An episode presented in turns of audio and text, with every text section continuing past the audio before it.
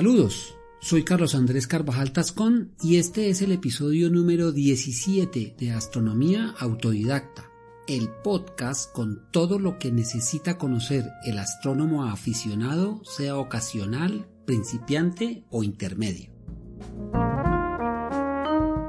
Bienvenidos. En episodios anteriores hablamos sobre la esfera celeste y los elementos básicos de la astronomía posicional que nos permitirán avanzar en el entendimiento del cielo, sus movimientos y la ubicación de los astros. Asociado a esta revisión, realizamos nuestras primeras observaciones enfocándonos en la esfera celeste, sus puntos y líneas de referencia, así como las fases lunares, trazo de la eclíptica y de cómo se identifican los planetas. Con estas bases nos adentraremos en el sistema de coordenadas celestes.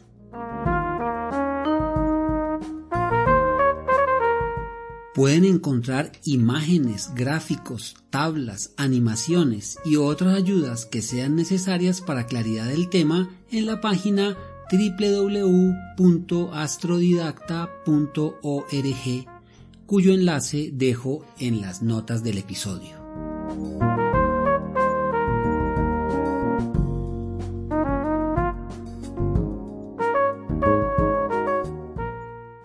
Los puntos de referencia son vitales para determinar la localización de un objeto o lugar.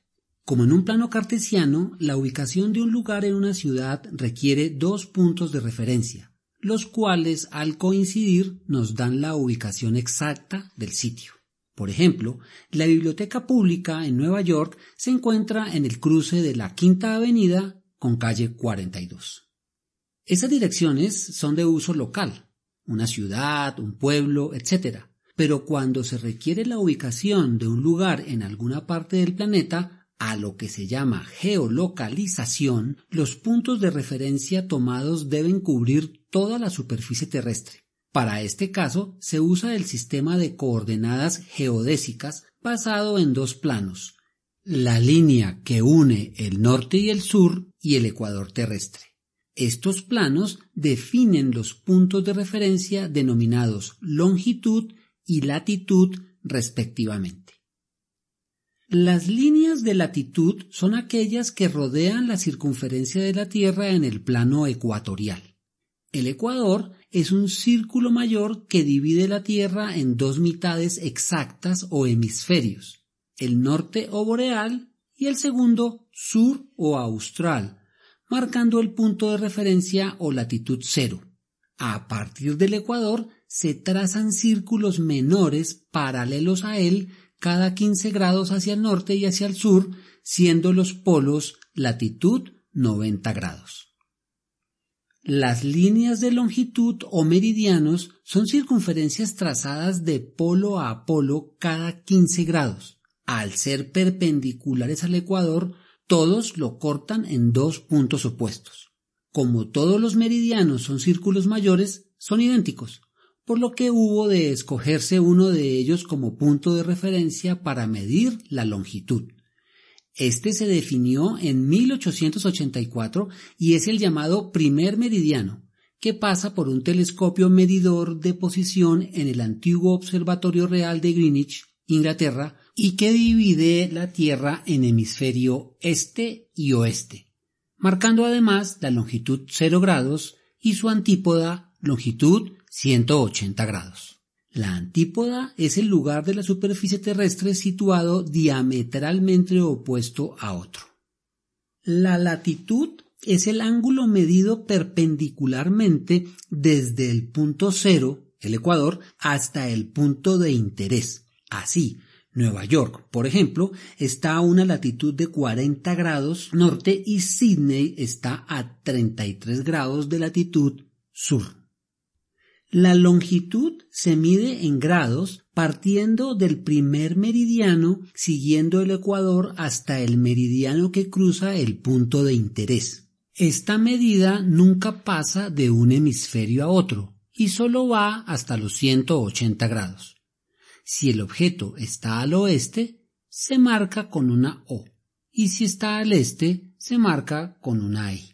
Nueva York está en longitud 70 grados oeste y Sydney está a longitud 151 grados este. Las coordenadas completas de estos dos ejemplos son Nueva York 40 grados 45 minutos 0 segundos norte y 73 grados 58 minutos 0 segundos oeste y Sydney 33 grados 05 minutos 0 segundos sur y 151 grados 12 minutos 0 segundos este. Como vemos, estas coordenadas al ser angulares se miden en grados, minutos y segundos.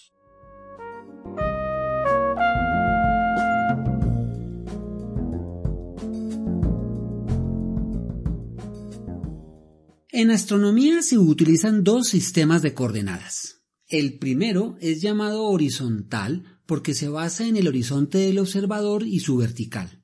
Indica la localización de un objeto visto desde un lugar y tiempo exactos, ya que cambia con el movimiento de la esfera celeste, por lo que su uso es limitado. Por ejemplo, para los casos en que se quiera dar la ubicación de un objeto en un sitio y hora determinada, como la posición de un cometa, el paso de la Estación Espacial Internacional, etc.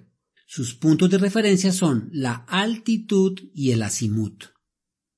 La altitud está dada por la distancia angular medida desde el horizonte hasta el objeto observado.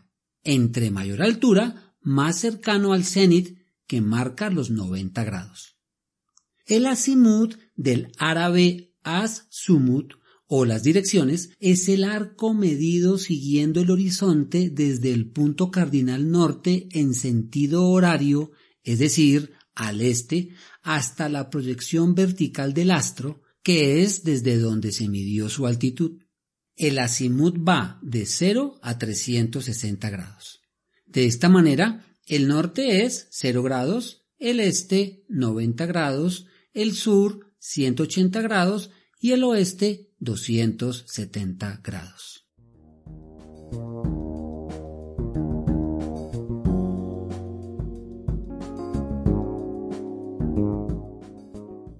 El segundo sistema de coordenadas celestes es el más importante y utilizado para la ubicación de los astros, ya que éste les da una dirección fija en la bóveda celeste, siendo independiente del lugar o la hora de observación.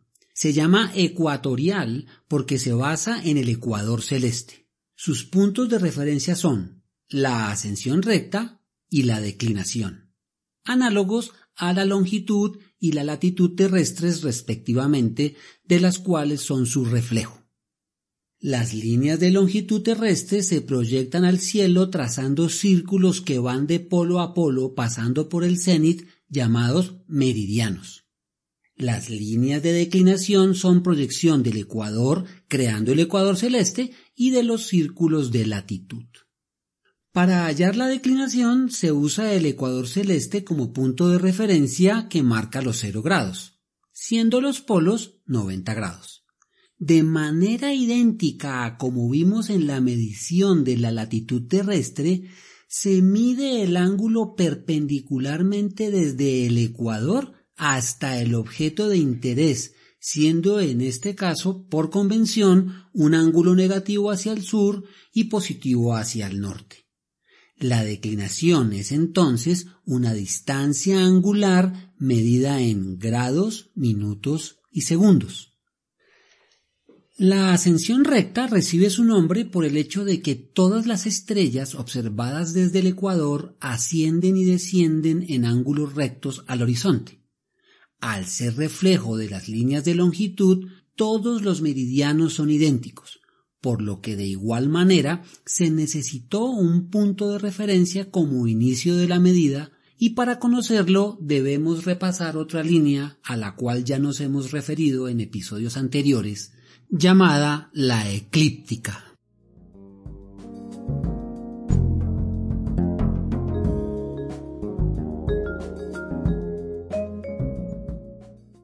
La eclíptica es un círculo mayor que es la proyección de la órbita terrestre en el cielo y por tanto es el camino que recorre aparentemente el Sol.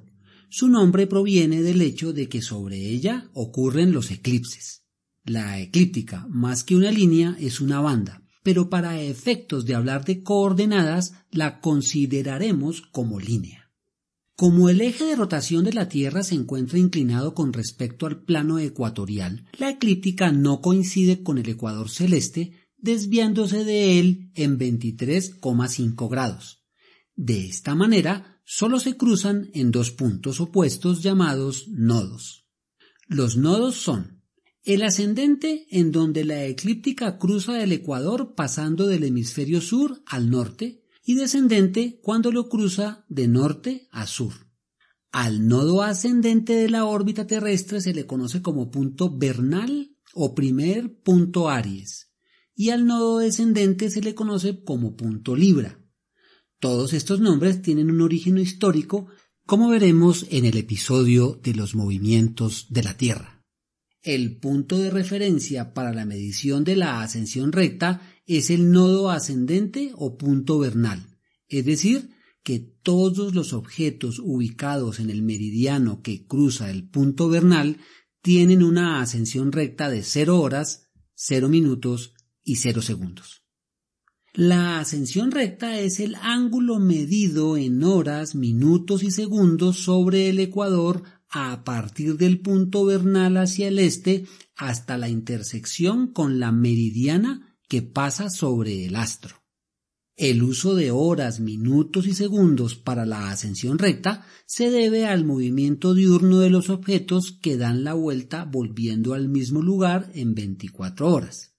Y resulta de dividir 360 grados en 24 horas.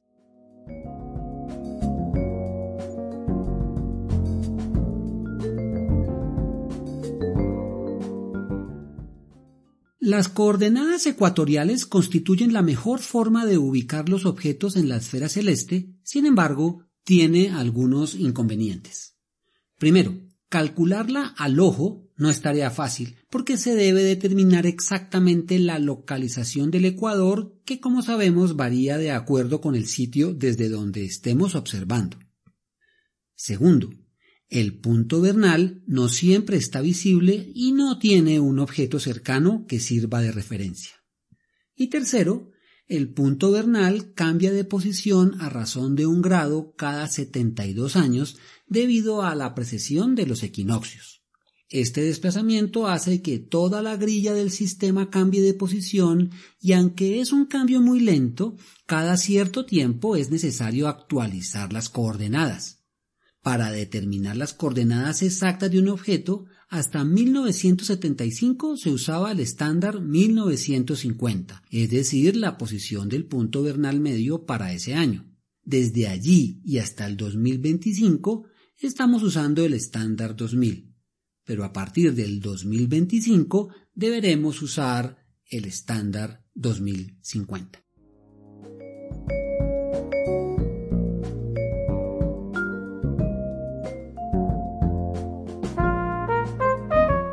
Terminamos aquí la revisión de las coordenadas celestes, fundamentales para el trabajo astronómico y por tanto para el astrónomo autodidacta.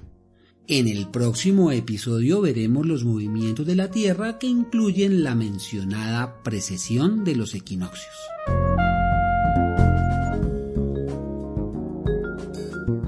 Agradezco la revisión de este material a mi padre Luis Carvajal, que ha sido mi compañero incondicional de afición y observación. Para hacer más visible este programa y así poder llegar a otros aficionados o a aquellos que aún no lo son, pueden, si les parece interesante, suscribirse, comentar, calificar y compartirlo. Espero sus comentarios en el correo astrodidacta2020 gmail.com. Cielos limpios y oscuros para todos.